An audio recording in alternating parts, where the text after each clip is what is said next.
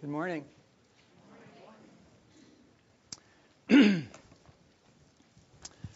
I, uh, Sally and I have had the privilege of traveling to Israel, and I'm, um, I'm uh, just, uh, I have a lot of joy for the elders that were able to go and uh, see their pictures and um, sort of relive our trip. And we've had um, so many good memories there that uh, we, you know, just walking in the steps of Jesus, our Lord.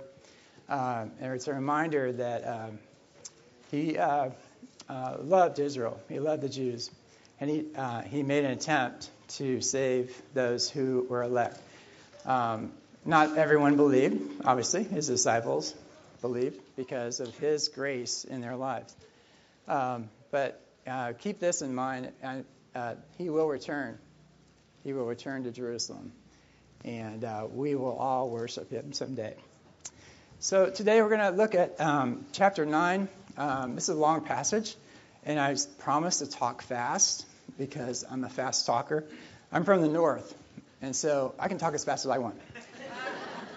Um, Charles Spurgeon said, It is Christ Jesus who is the sum and substance of the gospel, who is in himself all theology, the incarnation of every precious truth the all glorious personal embodiment of the way, the truth, and the life. Each man will go to hell for all eternity unless he sees and worships Jesus as God and his master. In the book of John, we are given a record of actions and words that Jesus Christ spoke that are testimony of what John saw and heard. The miracles of Jesus displayed his power. The words of Jesus revealed his authority.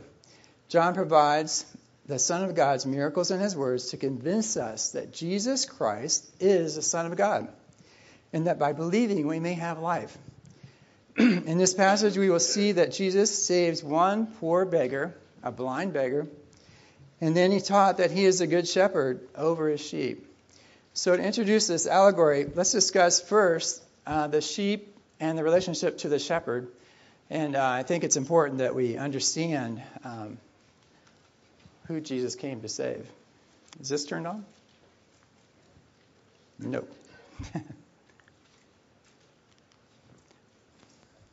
Oops. Okay. Technical difficulty. There we go. well, this is one cool dude. Um, this is a selfie of how man sees himself. And uh, this pretty much describes me before the God body slammed me. Okay? Um, you know, this guy is he, he's autonomous, he's confident and self-sufficient. He sees he has seen it all and knows it all. He's a very has very high self-esteem. You know, after all, school teaches you to have high self-esteem, right? Um, so you can dress up a sheep and make him look cool, but he's still a lost sheep. All right? Man has rebelled against God, and from the very beginning, from the very beginning of creation, instead of listening to God, Adam and Eve listened to Satan and obeyed him. They did not believe God's word and followed Satan in rebellion against the Creator. Since that day, all mankind suffered separation from God and spiritual death. Satan is still at work, deceiving us and making us believe we can trust in our own way, in our own truth, and in our own life. It is a big lie that needs that leads to spiritual blindness and death. Isaiah 53 6, which we're all familiar with, says, All of us, like sheep, have gone astray. Each of us has turned to his own way, but the Lord has caused the iniquity of us all to fall on him. We are rebellious sheep that have sinned against our Creator. So we need to see ourselves as God sees us and long for deliverance. So, this is the way God sees us. We may not see ourselves this way, but this is the way God sees us. This is a picture of, uh, true picture of mankind. Um, it's the ugly picture of man's desperate condition. You won't see a selfie like this on Facebook. Um, man has fallen and cannot get up. The sheep above is a cast sheep. In this position, its stomach will become bloated and it will not be able to breathe and it, it will die within a few hours unless the shepherd picks it up. Like sheep, we are helpless and cannot save ourselves. The Bible teaches that we are already dead because of our sinful rebellion against Him. Remember, Ephesians 2 1 says, As for you, you were dead in your transgressions and sin, in which you used to live when you followed the ways of this world, and of the ruler of the kingdom of the air, the Spirit who is now at work in those who are disobedient. In other words, we are all like dying, disobedient sheep that are blinded by Satan's deception. Unless we are rescued by the Good Shepherd, we would all go to hell. The good news is that Christ Jesus came into this world to save his sheep, to save his people. He gave his life to bear the penalty of our sin and guilt. I pray that all of our eyes will be open this morning to see the beauty of Jesus and who he is as the good shepherd and savior. So here's a picture of a present day shepherd, probably in the Middle East somewhere. Um, and uh, you notice that um, this uh, he's carrying this shepherd is carrying an injured or lost sheep back to the flock. This uh, diligent shepherd would count his sheep to make sure none of them were lost. If one were missing, he would go and search until that lamb were found. This care is described by Jesus in Luke 15. Remember, he said, What a man among you, if he has a hundred sheep and has lost one of them, would he not go and um, uh, does he not leave the 99 in the open pasture and go after the one which is lost until he finds it? When he finds it, he lays it on his shoulders, rejoicing. And when he comes home, he calls together his friends and his neighbors, saying to them, Rejoice with me, for I found my sheep which was lost. I tell you that in the same way, there will be more joy in heaven over one sinner who repents than over 99 righteous persons who need no repentance. Jesus came to rescue his lost sheep. The passage today should help you see and worship Jesus Christ, who is the ultimate good shepherd who saves his sheep. So we're going to look uh, in this passage. We uh, I broke it down into four sections. First of all, Jesus seeks, seeks and saves the lost sheep. Second, Jesus tells a parable of the shepherd and the sheep. Then he proclaims he is a door or life of life for the sheep. And then he proclaims he is a good shepherd who died for his sheep.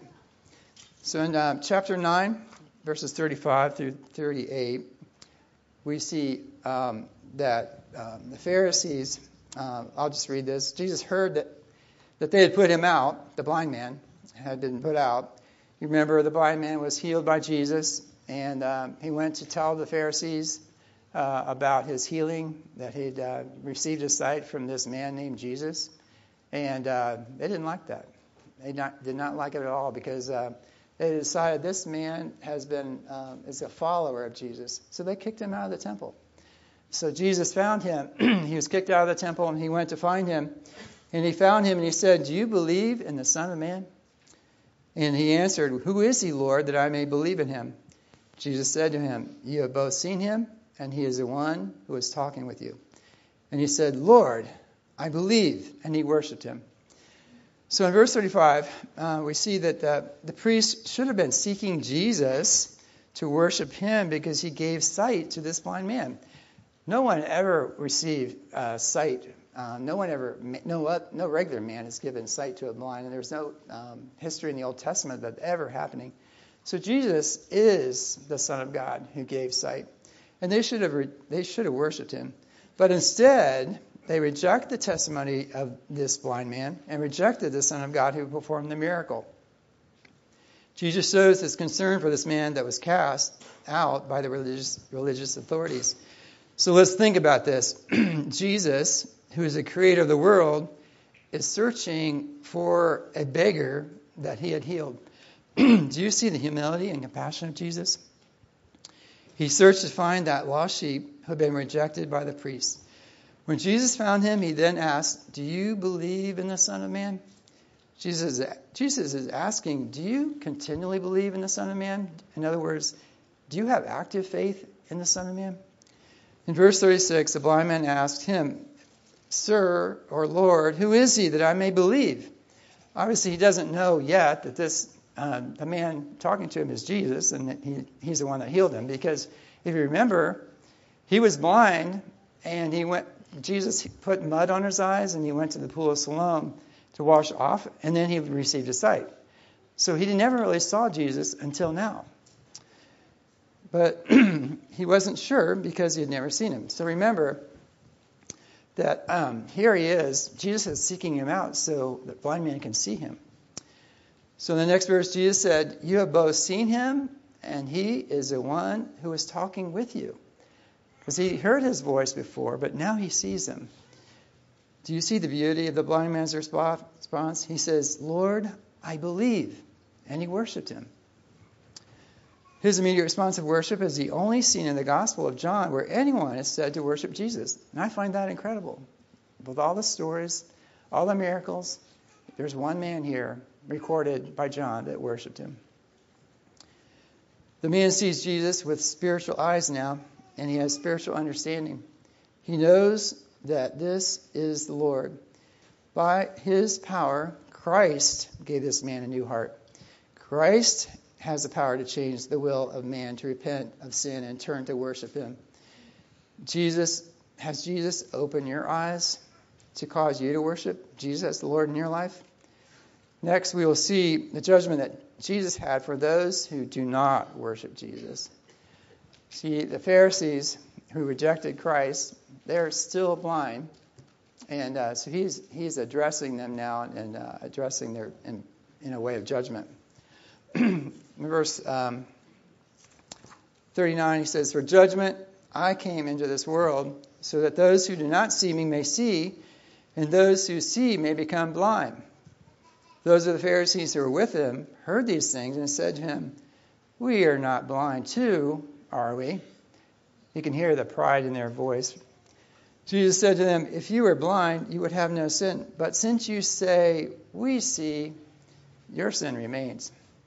So in verse 39, Jesus states, For judgment I came into this world, so that those who do not see may see, and that those who see may become blind. I think this is a key verse in this passage to tell us why Jesus came into the world.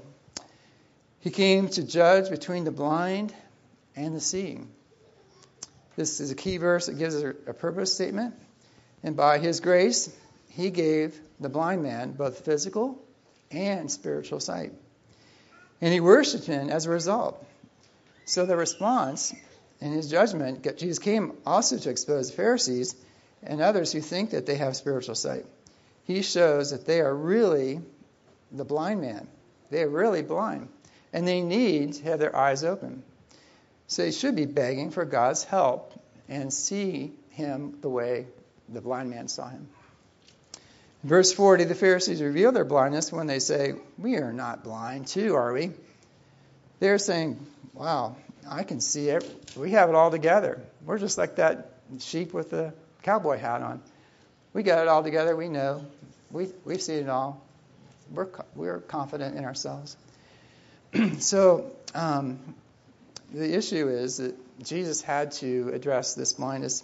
Jesus said to them, If you were blind, you would have no sin. But since you say we see, your sin remains.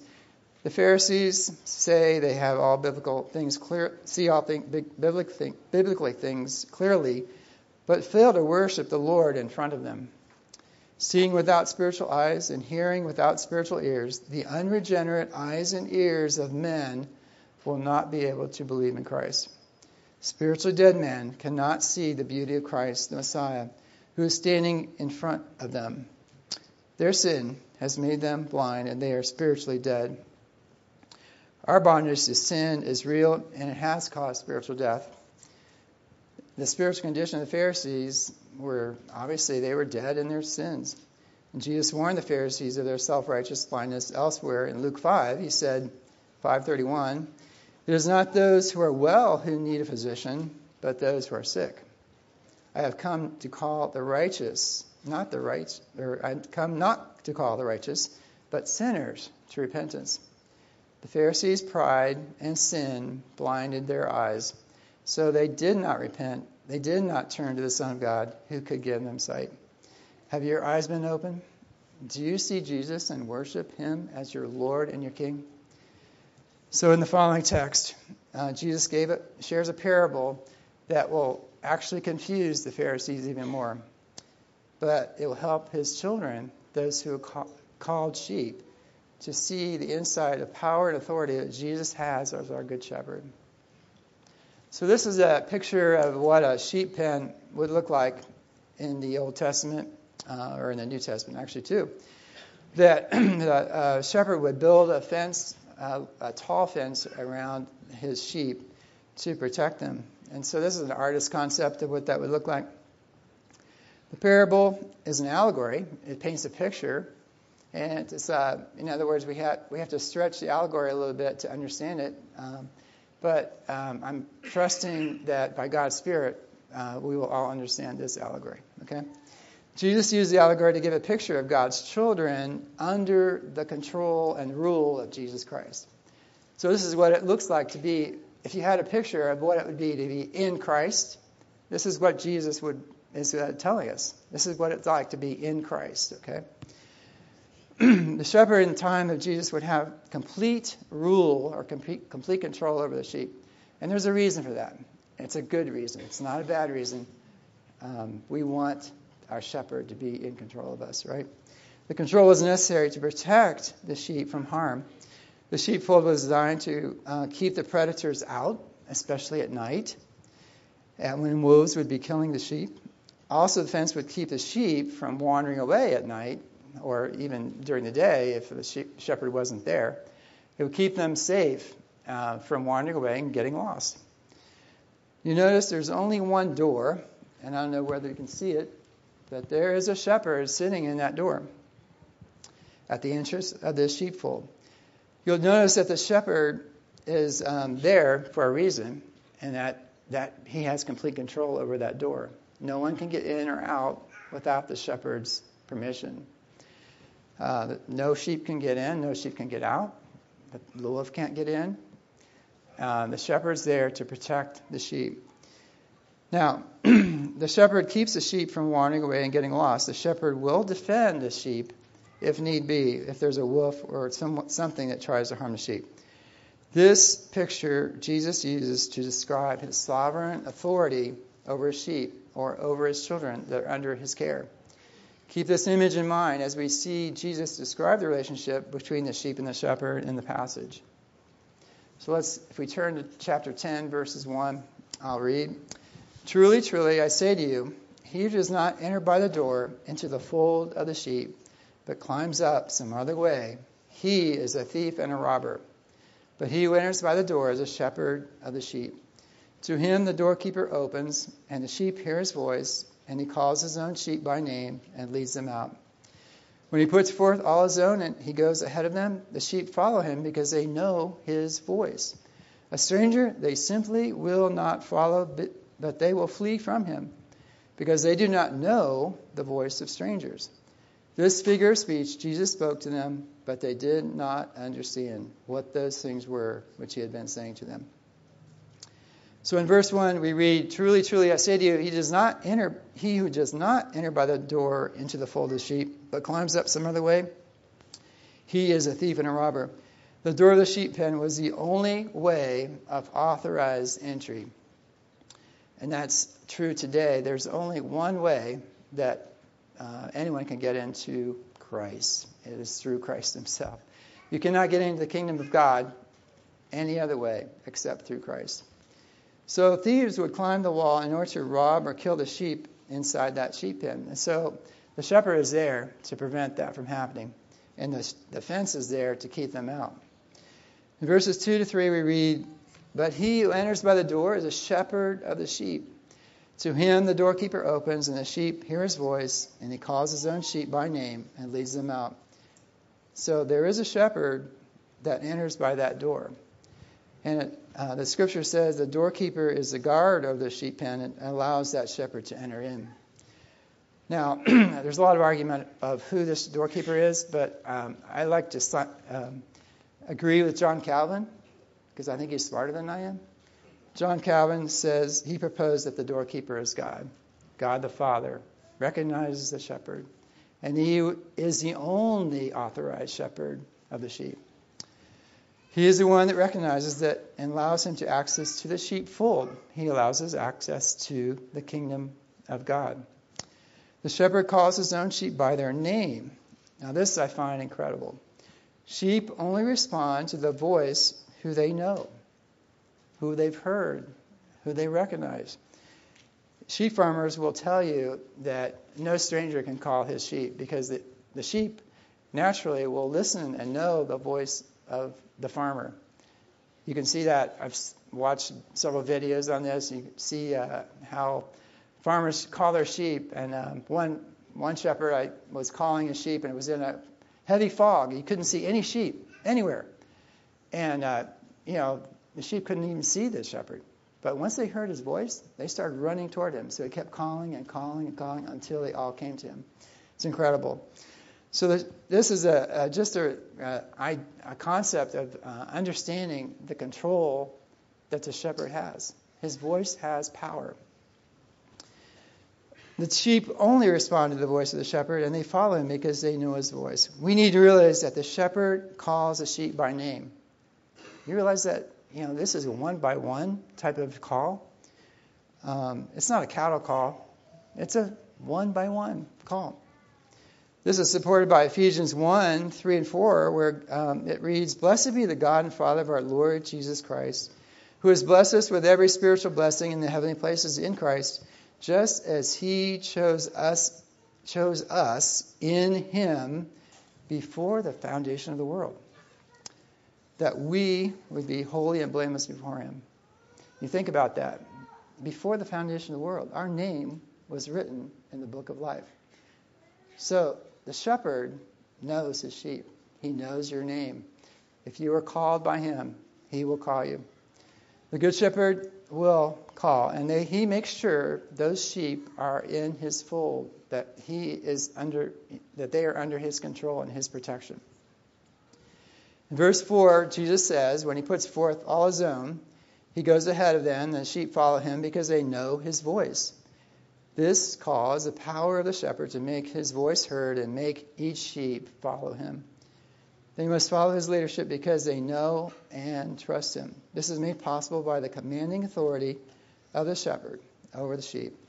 The effect of the shepherd's voice on the sheep is similar to the effectual call of the Lord to each and every person that will hear and respond to Jesus Christ, to repent, believe, and follow him in obedience. Have you heard that voice today? I pray that you have. I pray that you have not heard it yet, that you will hear his voice and that you will follow him. In verse 5, Jesus says, A stranger they simply will not follow, but they will flee from him because they do not know the voice of strangers. So here, furthermore, Jesus says that sheep will just not follow a stranger. They will recognize that he's strange. Okay? It's not the voice of the, stra- of the, of the shepherd. she will run away. This is a power that the true shepherd has over the sheep that follow him. Shepherds that are impostors cannot fool the true sheep. The true sheep will run away from false teachers. So I hope that um, you understand that false teachers really do not have power over true sheep.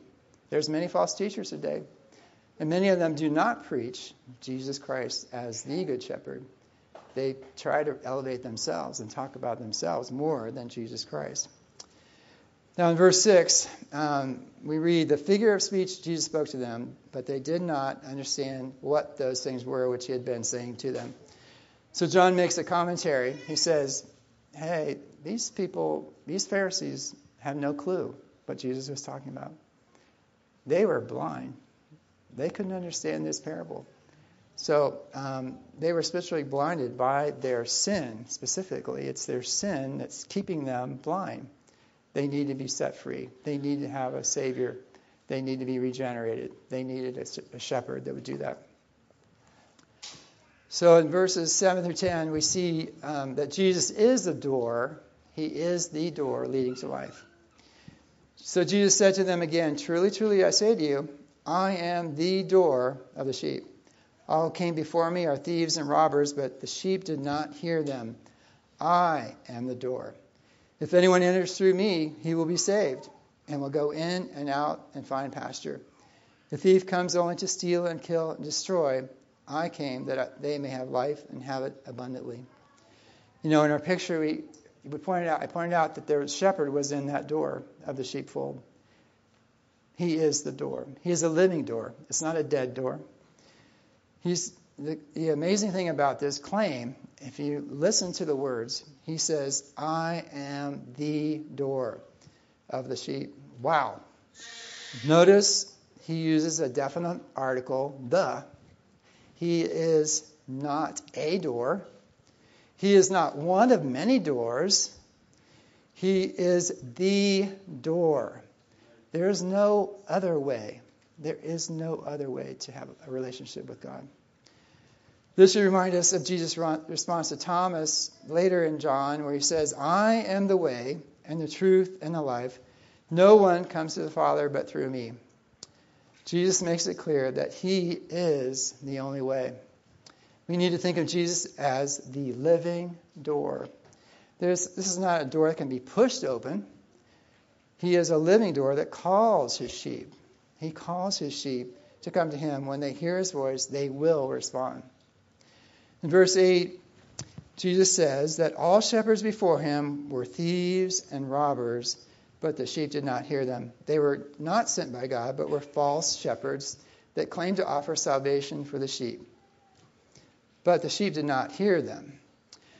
You know, we uh, in our Wednesday night study we've been uh, studying Jeremiah, and uh, the uh, there's only a few people that actually respond to the voice of God. And Jeremiah is one of them, and there's just one other man that we actually identified. But the point of it is that um, only the sheep will respond to the uh, voice of the shepherd.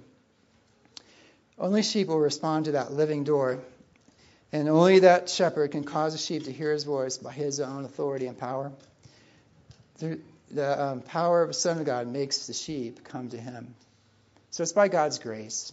It's by God's grace that we can hear and come to him. In verse 9, Jesus speaks to this audience and says, I am the door. If anyone enters through me, he will be saved and go in and out and find pasture. By saying this, he is claiming to be the promised deliverer or Messiah to anyone who hears his voice. This imitation is literal. By entering through Jesus, Jesus as the door, the hearer can have safety and provision of his grace. It is only through his power and his grace that we can enter into the Son of God. His imitation is possible by his undeserved favor shown to his children that hear his call in the scriptures. The sheep who follow their shepherd will go in and out of the sheepfold. They will be protected from harm, from the thieves that come to kill and destroy. And the sheep will be fed the food that the shepherd provides. So you see that uh, he is one who is attending the sheep. He's not going to leave them alone. Whether they are in the sheepfold or not, they are protected. You know, um, I know that um, those who've gone on mission trips sometimes are scared to death, but you know what? The shepherd goes with them and follows and uh, watches over them and protects them. So we can be have that same confidence and faith in Christ, who is our good shepherd. In verse 10, Jesus said, "The thief comes only to steal and kill and destroy. I came that they may have life and have it abundantly." He compares himself to the thieves that only want to steal and kill. They came to destroy. This should remind us that uh, our, Satan is a, like a roaring lion. He seeks to destroy those who follow Christ. But the shepherd is greater than the lion. He is greater than the wolves. He is greater than anything that comes against us. So he says he came in order to provide life for his children. Now, this is not normal life, but an abundant life the abundant life is not just eternal life in this context. Um, this is a um, abund- not the abundant, but it, neither is it the abundance of material things of this world. But there is abundance found in Christ, and His grace is that abundance. That grace is provided to us, and it's not affected by sin in this world. It overcomes sin. It gives us power over sin and it protects us from being um, the sin of the world. So, by His grace, we will taste and see that the Lord is good. We can have abundant life through Christ alone. Whoever comes to me, in John 6:35, Jesus said, "Whoever comes to me will never go hungry. Whoever believes in me will never be thirsty." Now, is he talking about literal hunger and literal thirst? No. We know some Christians are starving in prisons today because of their faith. We know that um, many are dying uh, because of their faith and have died in the past history. I know uh, the elders showed some pictures of areas where um, some of the reformers were burned at the stake. They died in faith. Were they were they protected? Yes. They were protected by God's great grace to have abundant life. Life that is eternal, but life that is also full of His grace. So, everyone who knows Him can have the joy of relationship even when they are dying. Um, I think that there's many of the words that the reformers that were at the burning at the stake reveal the joy that they had in Christ. They were willing to die for their Savior.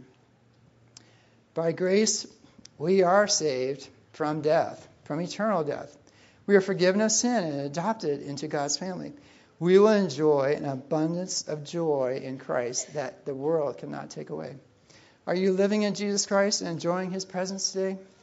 Only the sheep that abide in him and worship him will have this joy. Next, we see Jesus as the good shepherd that died for the sheep. in John chapter 10, verse 11, it reads, I am the good shepherd. The good shepherd lays down his life for the sheep. He who is a hired hand and not a shepherd, who is not the owner of the sheep, sees the wolf coming and leaves the sheep and flees, and the wolf snatches them and scatters them. He flees because he's a hired hand and is not concerned about the sheep. I am the good shepherd, and I know my own, and my own know me, even as the Father knows me, and I know the Father.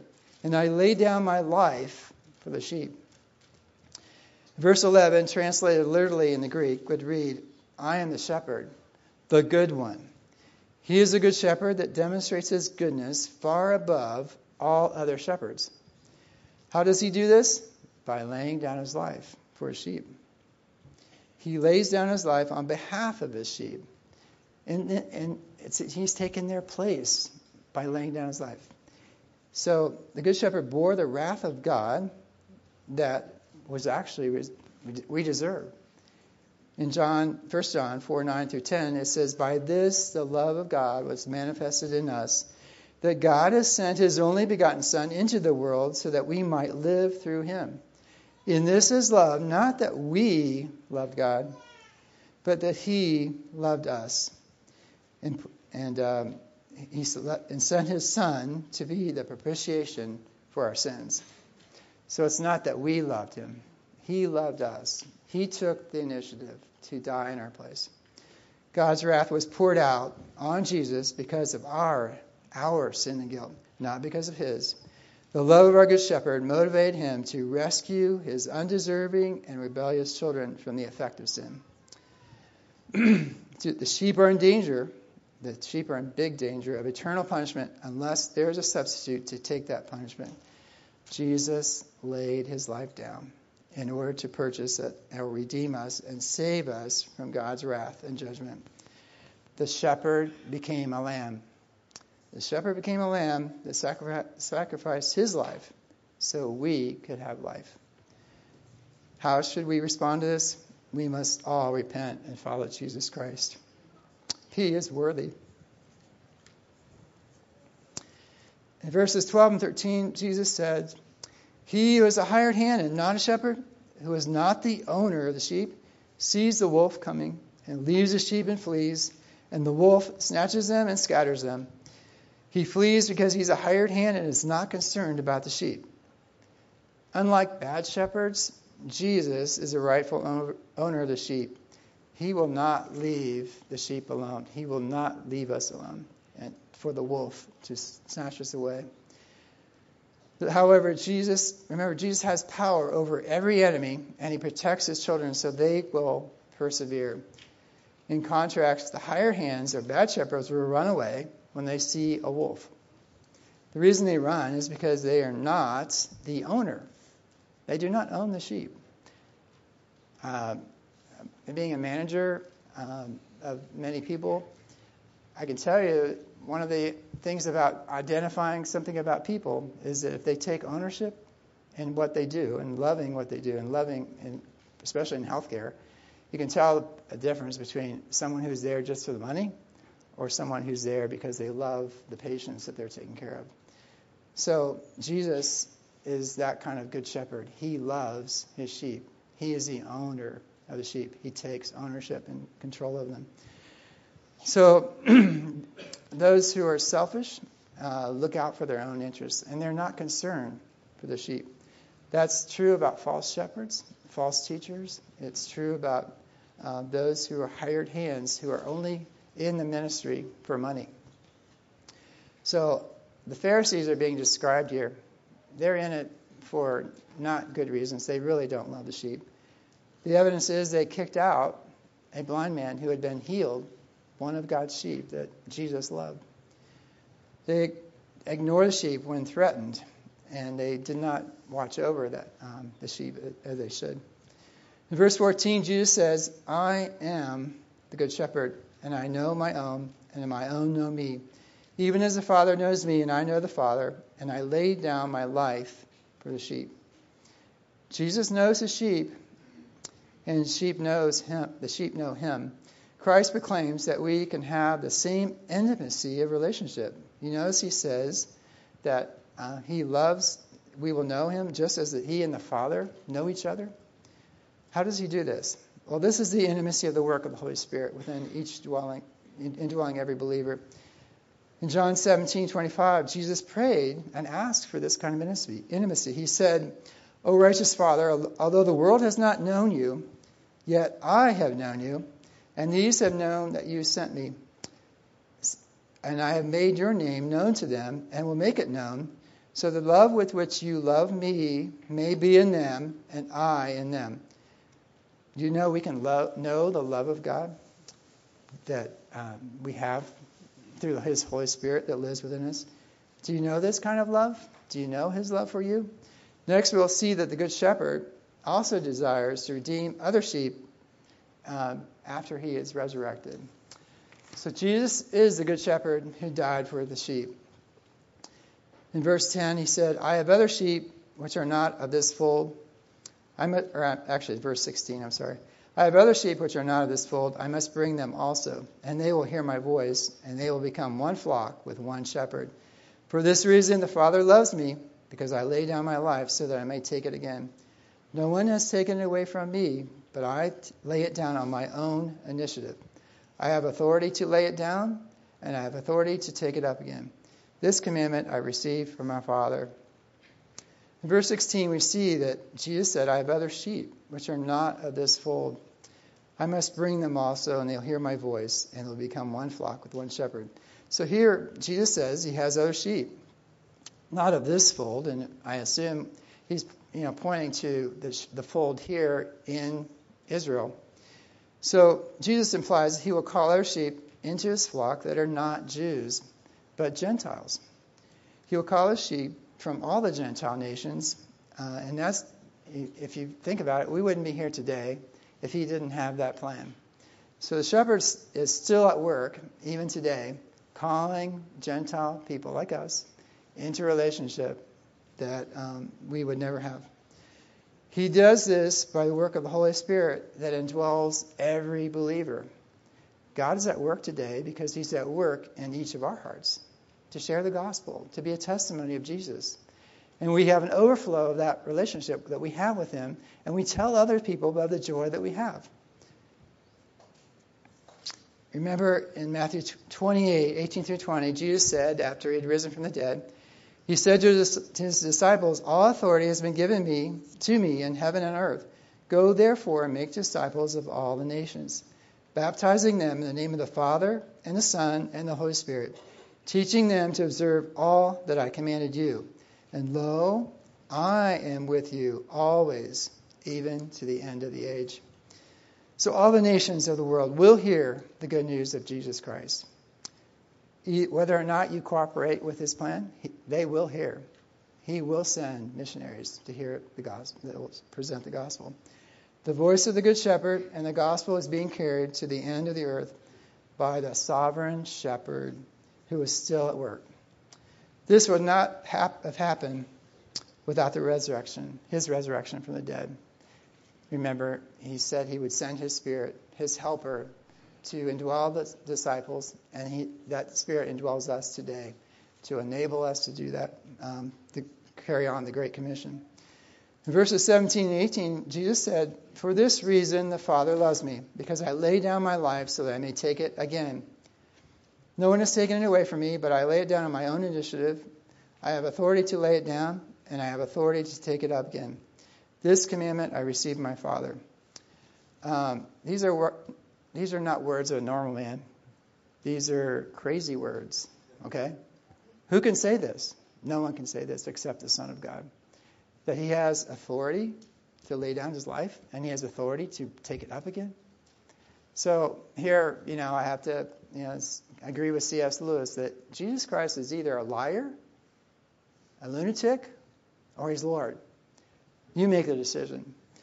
We can see that God the Father loves Jesus, his Son, because he willingly lays down his life so that he may take it up again. It's by his own authority that he does this. He states he has authority to raise himself from the dead. What an amazing claim. His death and resurrection was carried out because of his own desire, his own will. His death was not an accident or merely because Jesus was too weak or, you know, too, too, he wasn't strong enough to prevent evil men from killing him. Before Jesus died, he told his disciples, Greater love has no man than this, that one lay down his life for his friends. So love motivated the sovereign shepherd who became the Lamb of God to pay for our sin. We see that it is his will and his authority that made him do this. We can praise him today because of that love. We have that shepherd who loves us and took the initiative to rescue us from sin. In verse 18, Jesus also states, he states that the, he, this is a commandment he received from his Father. so uh, I see here that God the Father commissioned Jesus to die and be resurrected as our Savior and shep, shep, shepherd. The Father commanded, and the Son of God obeyed. So we worship the living great shepherd who gave his life on our behalf and lives today to intercede on our behalf. Someday, the great shepherd, shepherd will return to take us home to be with him forever, and we shall see him face to face. There we will worship him in all his glory. Please pray with me. Lord, we just thank you that you are the good shepherd. We are undeserving sheep. We thank you that you have uh, worked by your grace and by your power and authority to call us by name, to call us into relationship with you. We praise you. We love you. We ask that you would uh, bless us, that you would enable us to uh, fulfill every good thing in our lives that pleases you.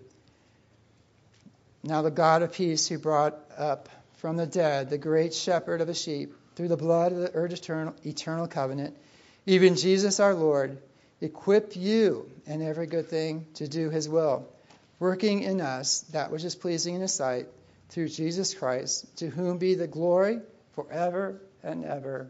Amen.